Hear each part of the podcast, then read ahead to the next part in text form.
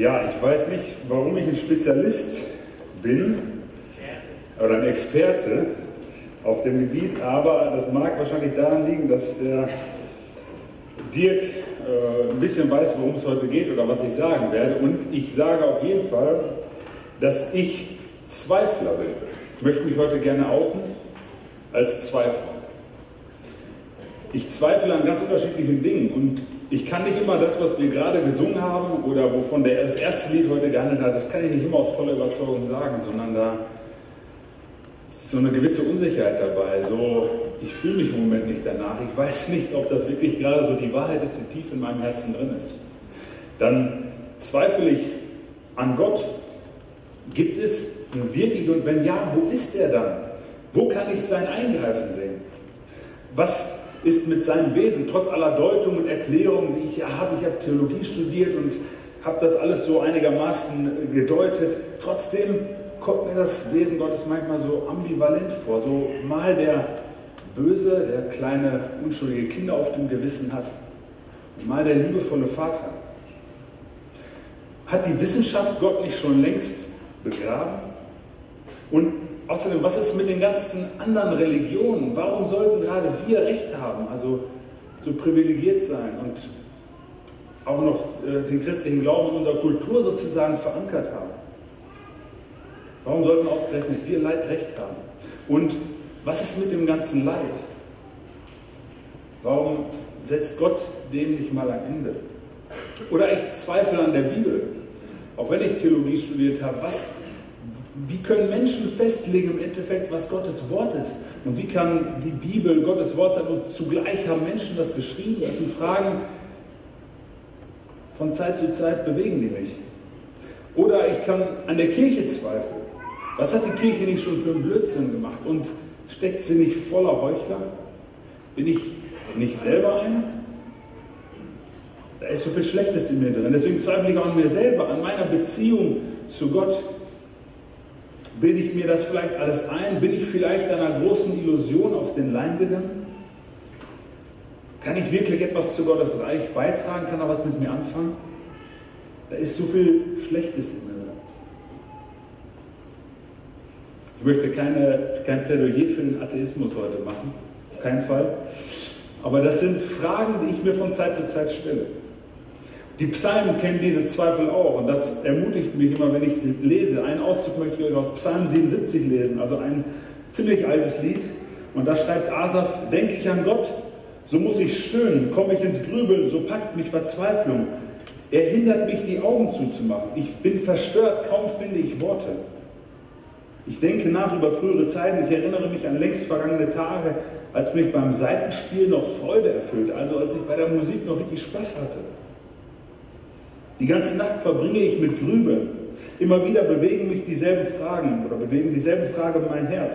Hat der Herr uns für immer verstoßen? Will er gar nichts mehr von uns wissen? Ist er nie wieder gut zu uns? Gilt sein Versprechen in Zukunft nicht mehr?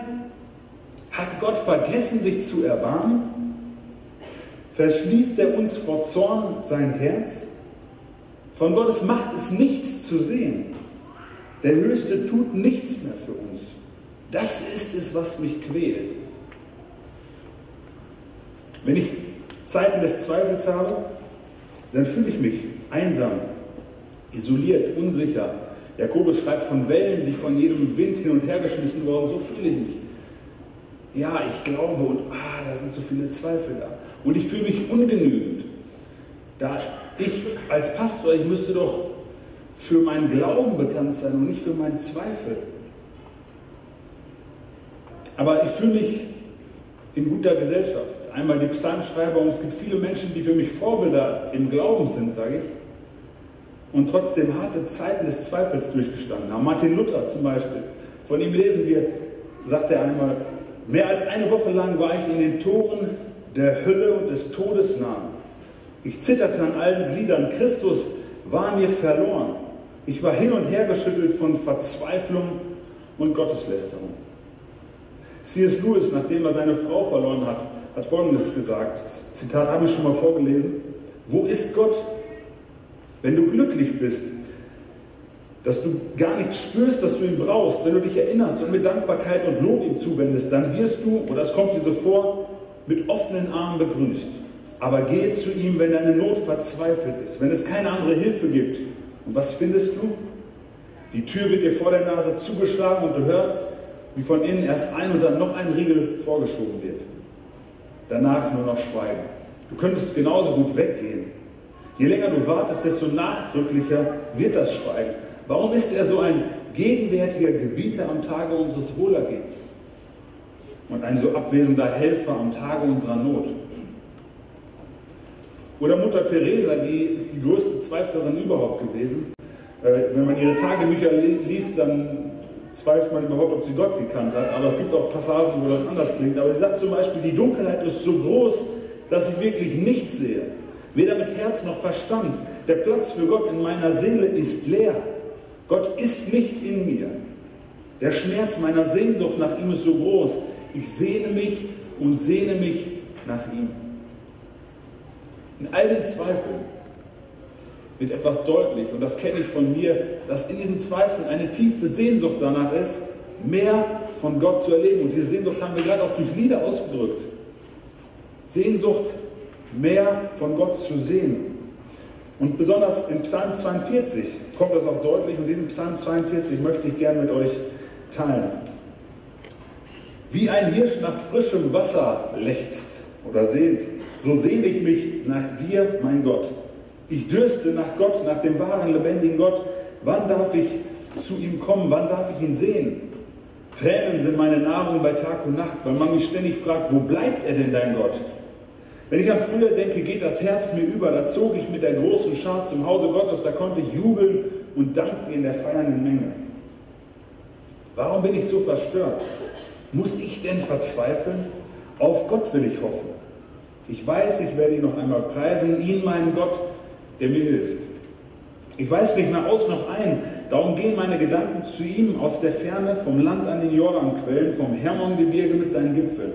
Rings um mich tost es und braust es Flut auf Flut, von ihm geschickt, Welle auf Welle rollt über mich hin.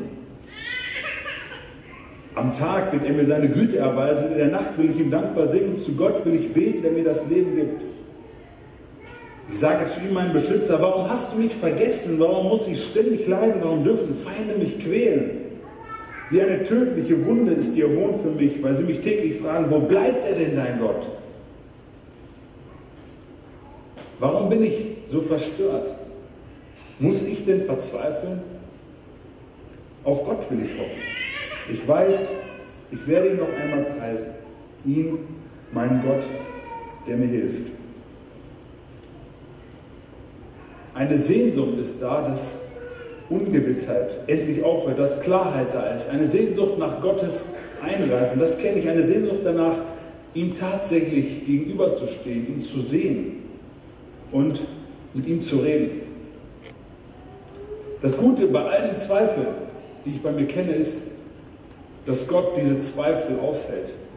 Er will sogar, dass ich mit meinen Zweifeln zu ihm komme, dass ich ihm meine Fragen stelle. Und das Ziel ist natürlich, er wünscht sich, dass das Vertrauen zu ihm größer wird. Das wird deutlich, wie Jesus zum Beispiel mit Thomas, dem Zweifler, den wahrscheinlich die meisten von euch kennen, Thomas der Zweifler, wie Jesus auf ihn eingeht. Er begegnet seinen Zweifeln, gibt ihm sogar einen Beweis, indem er ihm seine Finger in die Wunde legen lässt. Aber sein Ziel ist eigentlich, dass Jesus sich Glaube ohne Beweise wünscht. Nachfolger Jesu, also Menschen, die sagen, jawohl, ich glaube an Jesus, sind nicht Menschen, die niemals zweifeln. Sie zweifeln und sie beten an. Sie zweifeln und sie dienen. Sie zweifeln und sie helfen einander, mit Zweifeln umzugehen. Sie zweifeln und sie üben sich in Treue. Sie zweifeln und sie warten darauf, dass ihre Zweifel irgendwann in Wissen verwandelt werden. Ein Hauptgrund, warum ich immer mal wieder zweifle, ist das Schweigen Gottes. Dass ich nicht genug, zumindest aus meiner Perspektive, sehe, wie Gott eingreift, wie er handelt, wie er zu mir redet. Und ich habe so unterschiedlichste Erklärungen dafür. Keine von denen stellt mich wirklich zufrieden.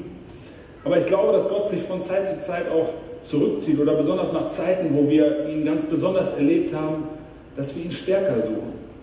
Dass wir stärker reflektieren, wie unser Leben aussieht. Dass nach Zeiten der Nähe zieht er sich zurück, damit unser Glaube reif wird und damit wir ihn suchen. Aber einen Grund habe ich in der Bibel gefunden, der knallhart ist. Und zwar aus Jesaja 59, den will ich mit euch teilen. Und ich glaube, dass der für den einen oder anderen sehr wichtig sein kann. Ein Grund, warum Gott schweigt in meinem Leben, in deinem Leben, ist Sünde. Aus Jesaja 59, Vers 1 bis 3 möchte ich lesen. Meint ihr, der Arm des Herrn sei zu kurz, um euch zu helfen, oder der Herr sei taub und könne euren Hilferuf nicht, nicht hören? Also meint ihr, Gott macht das einfach so, dass er schweigt? Nein, sondern wie eine Mauer steht eure Schuld zwischen euch und eurem Gott. Wegen eurer Vergehen hat er sich von euch abgewandt und hört euch nicht. An euren Händen klebt Blut. Unrecht befleckt eure Finger und wenn ihr den Mund aufmacht, kommt Lüge und Betrug heraus. Das Gute ist, diese Mauer hat Jesus, als er am Kreuz gestorben ist, niedergerissen. Der Einzige, der diese Mauer aufbauen kann, bist du selbst. Wenn du so lebst, dass Gott dadurch keine Ehre bekommt, dass du so lebst, dass Gott keine Freude daran hat, dann baust du Stück für Stück diese Mauer auf. Und es kann sein, dass Gott 20 Zentimeter neben dir ist, aber du ihn nicht hörst, weil du eine Barriere dazwischen gebaut hast. Und vielleicht ist das für den einen oder anderen der Grund, warum Gott schweigt. Und da möchte ich dich ermutigen, diese Mauer niederzureißen. Und Jesus kann das. Von jetzt auf gleich kann er diese Mauer niederreißen und du kannst wieder den Zugang zu Gott haben. Du kannst ihn hören. Das kann ein Grund sein, warum Gott zweifelt. Aber das ist nicht immer der Grund. Nicht immer ist Sünde der Grund, sondern wir wissen es manchmal nicht, warum Gott schweigt. Aber eine wichtige Sache, die ich von Mutter Teresa gelernt habe, und für sie war es sehr wichtig, dass sie diese Wahrheit verinnerlicht hat, zweifelt niemals in der Dunkelheit daran, was Gott euch im Licht gezeigt hat. Zweifelt niemals in der Dunkelheit daran, was Gott euch im Licht gezeigt hat. Wir haben unterschiedlichste Lieder gehört heute schon und ich möchte euch ein etwas moderneres Lied noch zeigen, was wir hier jetzt als Video sehen.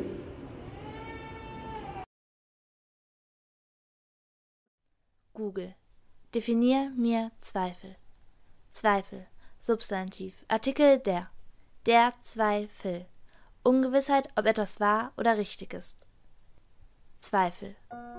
Zweifel nagen an dir von innen, sie fressen dich. Standest du gerade noch im Licht, stehst du nun im Dunkeln und zitterst bitterlich, Zweifel kriegen dich. Sie packen dich an der schwächsten Stelle und überschwemmen deine Seele wie eine Welle. Zweifel sind das Meisterwerk des Teufels.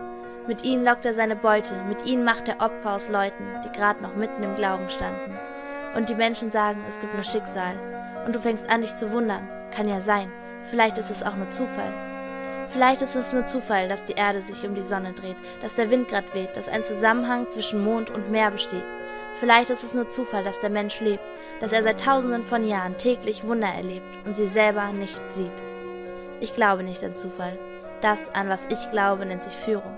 Es ist wie eine Berührung mit der göttlichen Welt, mit der alles steht und fällt. Gott schuf den Boden, auf dem du gehst, die Beine, auf denen du stehst. Er hat Billiarden von Synapsen in deinem Gehirn mit Hand verlegt, die größten Krisen und Kriege miterlebt. Er ist unfassbar, unendlich groß, doch macht sich für dich fassbar und schickt Engel los. Ein Gott, der Dimensionen sprengt. Aber du bist abgelenkt, abgelenkt vom Schöpfer durch seine eigene Schöpfung. Und du fragst mich, aber wo ist er dann? Wie kommt es, dass ich ihn nicht hören kann? Woran liegt es, dass ich ihn nicht sehen kann? Warum kommt er nicht näher an diese Welt heran? Als lägen wir alle unter seinem Bann, an diesem Ort gefangen. Warum fangen Kriege an? Und ich sag dir, dass ich dich verstehe und dass ich manchmal auch denke, dass ich ihn nicht höre und nicht sehe. Aber Gott ist nicht stumm, während der Mensch manchmal taub ist. Gott ist nicht still, während der Mensch einfach zu laut ist. Gott ist nicht leise, sondern weise. Und während wir denken, wir wären gefangen, nimmt er uns mit auf seine Reise. Und vielleicht ist Gottes Schweigen zeitweise effektiver als Gottes Schreien. Gott ist niemals nicht da, und doch manchmal wirkt er unscheinbar und stellt sich dann in Wundern dar. Aber dann ist da die Sache mit dem Krieg. Das Leid, das uns besiegt und es nicht möglich macht, dass man Zweifel aus unseren Herzen schiebt. Krankheit, Hunger, Schmerz, ein gebrochenes Herz. Und da sind sie dann, die Spötter. Ich sehe hier keinen Gott und keine Götter. Wo ist dein Gott? Und das ist schwer zu erklären. Dafür müsste Gott uns Einblick in seine Pläne gewähren. Aber Gott ist da. Er hat uns einen freien Willen gegeben, auf dass er uns nicht beherrsche, sondern belehre. Gott ist kein Mörder, sondern ein Heiler, und der Mensch ist ein Schüler, ein Kind und ein Zweifler. Und Menschen mögen keine Lehren, und Menschen hassen auf die Weisen des Teufels, und Gott steht daneben, verzweifelt, während er immer und immer wieder auf die Lösung der Liebe zeigt, aber niemand hört ihm zu, denn alle sind im Streit. Aber das heißt nicht, dass Gott schweigt. Es gibt keinen Hunger, weil Gott in bequemer Ruhe verweilt, sondern weil der Mensch die verfügbare Nahrung schlecht verteilt. Es ist Fakt, es gibt genug für jeden, aber das heißt nicht, dass die Menschen auch allen was geben. Freier Wille. In einem fachübergreifenden Sinne gehört zur Willensfreiheit die subjektiv empfundene menschliche Fähigkeit, bei verschiedenen Wahlmöglichkeiten eine bewusste Entscheidung treffen zu können. So wurde es mir gerade bei Wikipedia angezeigt. Wo ist dein Gott? Mein Gott steckt im Detail im ersten und im letzten Sonnenstrahl, in den Farben des Himmels und in den Tiefen des Meeres, der Unendlichkeit des Welthalls und in allen Atmosphären. Er existiert im Wunder des Lebens und darüber hinaus. Du bist ein Kunstwerk aus der Hand des größten Künstlers unserer Zeit, jederzeit. Weltweit Milliarden von Menschen, die er auswendig kennt. Planeten, die er wie Bilder aufhängt, Schritte, die er lenkt und Tage, die er schenkt. Er steckt im Lachen jedes Kindes und in der Liebe jeder Mutter. Und bestimmt zu 100 Prozent ist er gerade auch hier, direkt bei dir.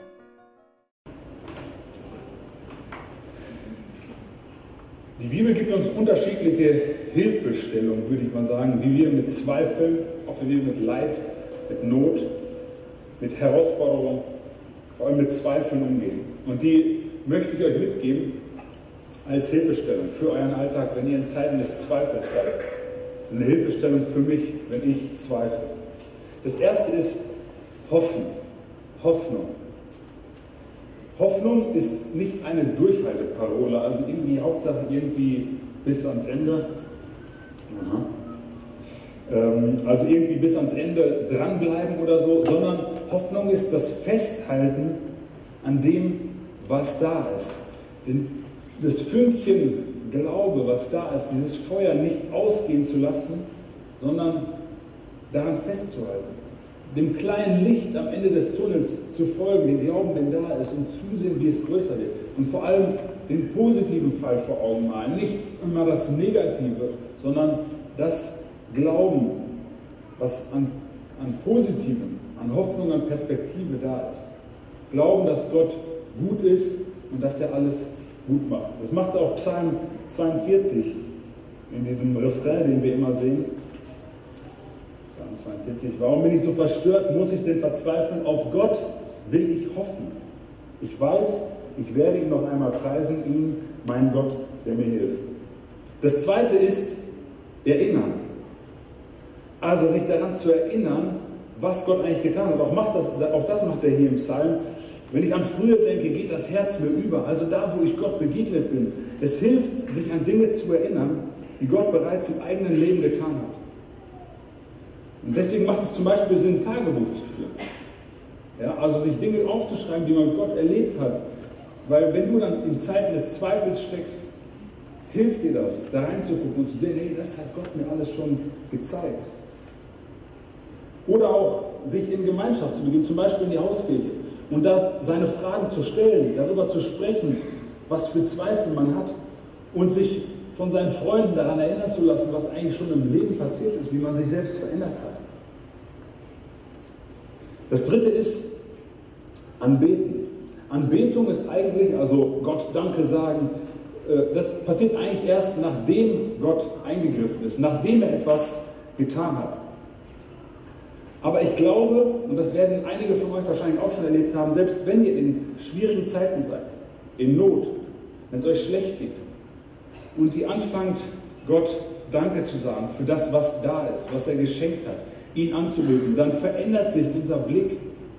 Und manchmal ist selbst schon in der Anbetung, selbst wenn wir mitten im Zweifel sind, verändert es etwas und unser Glaube wächst. Und das vierte ist treu sein. Auch das ist keine Durchhalteparole. Aber manchmal bleibt nur aussitzen, treu sein. Das ist wie beim Heiraten oder bei der Entscheidung, Kinder zu kriegen. Das wirft man nicht einfach weg, sondern man trifft eine Entscheidung und bleibt da dran, ist treu. Zweifel brauchen manchmal Zeit, manchmal dauert es etwas länger. Vielleicht müssen tatsächlich einmal Fragen geklärt werden, Bücher gewälzt oder man muss mit Gott in den Dialog treten. Damit im Endeffekt tieferer Glaube entsteht. In den Psalmen sehen wir das auch zwischen den Zeilen. Da wird gekämpft, gerade in diesem Psalm 42, wird gekämpft mit Gott und plötzlich ist eine neue Zeile da und da ist Hoffnung. Da wird man überhaupt nicht denken, dass eine Zeile vorher, dass es um Zweifel ging. Da wurde eine Pause gemacht. Das Blatt wurde weggelegt. Und es wurde mit Gott gekämpft. Und dann ist plötzlich wieder Hoffnung da. Am Ende sind wir immer bei Gott. Das mussten die, die Jünger feststellen. Einige von den die Menschen, äh, die Jesus nachgefolgt sind, ähm, sind gegangen irgendwann zu einem bestimmten Punkt. Und dann sagt, stellt Jesus den Jüngern die Frage, hey, wollt ihr auch weggehen?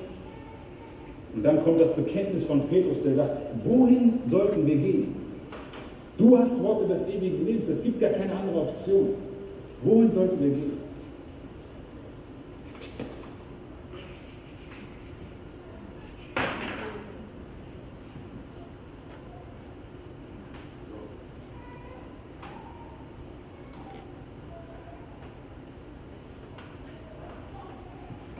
So, jetzt ist besser. Also, die Jünger sagen, oder Petrus sagt dann, wohin sollten wir gehen? Es gibt gar keine andere Option, die irgendwie auch nur Hoffnung, Perspektive verstreuen würde. Bei dir, da ist ewiges Leben. Ich hoffe, wenn du dich in Zeiten des, des Zweifels ähm, bewegst gerade, dass das eine drei Tage Geschichte ist und keine 40 Tage Geschichte. Wir finden beide Geschichten ganz oft in der Bibel. Die 40 Tage Geschichten, das sind sogenannte Schmortopf-Geschichten. Also das dauert lange, das braucht richtig Geduld. Und da ist oft das Warten, äh, die Treue auf Gott gefragt. Jesus ist 40 Tage in der Wüste, Elia versteckt sich 40 Tage äh, in der Wüste. Die Israeliten warten auf das Gesetz 40 Tage. Das bedeutet immer Geduld, Ausdauer. Aber es gibt auch Dreitagesgeschichten. Das sind Mikrowellengeschichten. Ne? Also Geschichten, die, sehr, die kurz sind, zwar intensiv und hart, aber es gibt relativ bald eine Lösung. Die bekannteste von den drei Tagesgeschichten ist die von Jesus. Jesus stirbt am Kreuz am Freitag. Am Samstag wird er ins Grab gelegt, was für einen, der gekreuzigt wurde, schon etwas Besonderes ist. Also da ist vielleicht irgendwo was an Hoffnung noch da. Und dann am dritten Tag steht der gekreuzigte Zimmermann wieder auf. Oder eine ganz spannende Geschichte aus dem Alten Testament, aus Samuel, ist, das Volk Israel verliert eine der wichtigsten Schlachten und verliert die Bundeslade, also die Gegenwart Gottes. Die Gegenwart Gottes wird geklaut sozusagen. Und am Samstag, also am zweiten Tag, wird diese Gegenwart Gottes in den Tempel gestellt, wo äh, der andere, da, so ein Götzenbild, Dagon hieß das, äh, abgestellt ist. Und am Morgen liegt Dagon plötzlich vor dieser Bundeslade. Also da ist ein bisschen Hoffnung. Und am dritten Tag, was passiert am dritten Tag? Das Volk, das äh, Israel besiegt hat, die Schnauze voll und sagt, Israel, hier habt ihr eure Bundeslade, wir wollen damit nichts zu tun haben. Und die Israeliten, die machen eine Party, weil die Gegenwart Gottes wieder zurück ist. Oder Jona. Am ersten Tag wird er geschluckt vom Wal, am zweiten merkt er, hey, ich lebe noch und Gott redet mit mir. Am dritten Tag wird er ausgespuckt. Also, ich hoffe, dass deine Geschichte eine Geschichte des dritten Tages ist. Vielleicht befindest du dich am ersten Tag, es ist gerade ganz heftig. Vielleicht am zweiten, du hast Hoffnung. Aber warte auf den Gott des dritten Tages. Setz deine Hoffnung auf den Gott des dritten Tages. Er kam schon sehr oft am dritten Tag. Dein Lebenslied. Die aktuelle Serie fordert uns dazu auf, unser eigenes Lied zu schreiben. Jeder von uns glaubt an etwas. Jeder von uns trifft Entscheidungen, trifft die Entscheidung, was er glaubt. Und ich wünsche mir, ich hoffe, dass wir eine Entscheidung treffen für das, was Bestand hat. Vielleicht kennt ihr die Geschichte von den drei kleinen Schweinchen. Also die basiert auf einer biblischen Geschichte. aber ich erzähle euch heute mal die Geschichte von den drei kleinen Schweinchen. Das sind drei kleine Schweinchen, die Angst vom bösen Wolf haben und sich deshalb ein Haus bauen wollen. Und das eine Schweinchen baut das Haus aus Stroh, das zweite Schweinchen baut das Haus aus Holz und das dritte Schweinchen baut das Holz, äh, das Haus aus Stein. Und der böse Wolf, der kommt zum ersten Haus, zum Strohhaus und bläst und bläst und bläst und das Haus fällt zusammen und das Schweinchen die, die, die, die, läuft schnell zum zweiten Schweinchen in das Haus, in das Holzhaus. Und der Wolf kommt zum Holzhaus und bläst und bläst und bläst und das Holzhaus fällt zusammen und die beiden Schweinchen laufen ganz schnell zum dritten in das Steinhaus. Und dann kommt der Wolf zum Steinhaus und bläst und bläst und bläst und bläst und bläst und bläst und bläst und nichts passiert. Der klettert aufs Dach, durch den Schornstein, landet in der Suppe und wird gekocht und so weiter. Aber der Punkt ist, der Punkt ist, das Haus fällt nicht zusammen. Und ich wünsche mir, dass wir das, was wir glauben, die Entscheidung unseres Lebens, auf das bauen, was am meisten Perspektive, was am meisten Hoffnung, was am meisten Sinn macht. Lass in deine Liedzeilen Hoffnung, Perspektive und Sinn einfließen. Etwas anderes führt spätestens beim Tod zur Verzweiflung. Alexander Gard hat es folgendermaßen ausgedrückt, super Zeilen. Wenn es keinen Gott gibt, dann weiß der Mensch nicht, wer er wirklich ist, dass er geliebt und geschaffen ist. Er hält sich für einen Zufall. Wenn es keinen Gott gibt, dann hat der Mensch kein letztes großes Ziel. Sein Leben wäre eine Reise ohne Ankunft. Dann glichen wir Kindern, die den Weg nach Hause nicht wissen. Alles konzentriert sich allein auf dieses eine Leben. Wir müssten alles mitnehmen, was geht, und die Moral dem Lebensgenuss unterordnen. Die Folge wäre eine unersättliche Lebensgier. Das sehen wir, glaube ich, in unserer Kultur. Wenn es keinen Gott gibt, da gäbe es keinen verlässlichen, absoluten Maßstab für Gut und Böse. Der Mensch wäre erschreckend manipulierbar. Wenn es keinen Gott gibt, dann gäbe es keine letzte Rechenschaft, die der Mensch für sein Handeln ablegen müsste. Die Ausbeuter und Herrscher dieser Welt würden am Ende Recht behalten und triumphieren. Leute wie Sophie Scholl oder Dietrich Bonhoeffer, die für das Gute gestorben sind, wären Dummköpfe und Verlierer. Wenn es keinen Gott gibt, wäre der Mensch völlig auf sich allein gestellt, in einem kalten und sinnlosen Universum. Es wäre niemand da, der die Herzensschreie von uns Menschen hören würde. Leute, das ist so schrecklich, dass ich nicht an den Atheismus oder daran glauben mag, dass es Gott nicht gibt. Das Sterbebett ist ein guter, ähm, ja, ein guter Test für jede Weltanschauung, für jeden Glauben. Was soll der Atheismus oder der Naturalismus einem kleinen sterbenden Mädchen sagen, außer Pech gehabt? Das war's dann wohl. Tut mir leid. Da ist keine Perspektive, keine Hoffnung, kein Sinn außerhalb von diesem Leben. John Ortberg sagt, ich habe noch nie jemanden sagen hören, eines Tages habe ich erkannt, dass Gott nicht existiert, dass niemand hinter dieser Wirklichkeit steht und dass es kein Leben nach dem Tod gibt. Ich erkannte, dass ein Leben, dass das Leben ein sinnloser Zufall ist. Es hat zufällig begonnen und ist dazu bestimmt, in Vergessenheit zu enden. Und das hat mich verändert. Früher war ich alkoholabhängig, doch jetzt hat das Gesetz der natürlichen Selektion mich frei gemacht. Früher war ich gierig, doch jetzt hat die Sache mit dem Urknall mich zu einem großzügigen Menschen gemacht. Früher war ich ängstlich, doch jetzt hat der willkürliche Zufall mich zu einem mutigen Menschen gemacht. Aber der christliche Glaube, Menschen, Gott durch Menschen, hat schon an so vielen Orten Perspektive, Hoffnung und Sinn gegeben. Und Gott hat viele Menschenleben auf den Kopf gestellt. Und das ist, denke ich mal, der größte Beweis oder Indikator dafür, dass Gott gibt. Das, was er in meinem Leben, in deinem Leben schon alles getan hat. Wie Charakter sich verändert hat, wie Menschen heil geworden sind. Das sind gute Gründe, an einen Gott zu glauben, der Hoffnung schenkt, der Perspektive gibt. Sing deinen Song mit Zweifeln, aber auch mit Mut zu glauben. Wer sich die Fragen, äh, wer ganz viele offene Fragen hat, was den christlichen Glauben angeht, den möchte ich einladen zu einem Kurs, den wir anbieten wollen. Das sind ein paar Abende, wo wir uns zusammensetzen und wirklich knallhart über bestimmte Sachen reden, wo, wo es wirklich Gründe, Gründe gibt zu zweifeln. Aber ich glaube auch Gründe gibt zu glauben.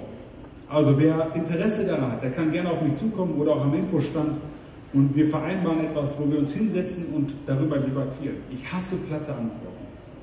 Und die wird es in diesen, in diesen Gesprächen nicht geben. Also wer, für wen das wirklich etwas ist, der Zweifel hat, den möchte ich einladen, äh, da dabei zu sein und mit uns an diesen Abenden über viele unterschiedliche Fragen zu debattieren. Also sing deinen Song mit Zweifel, aber auch mit Mut zu glauben.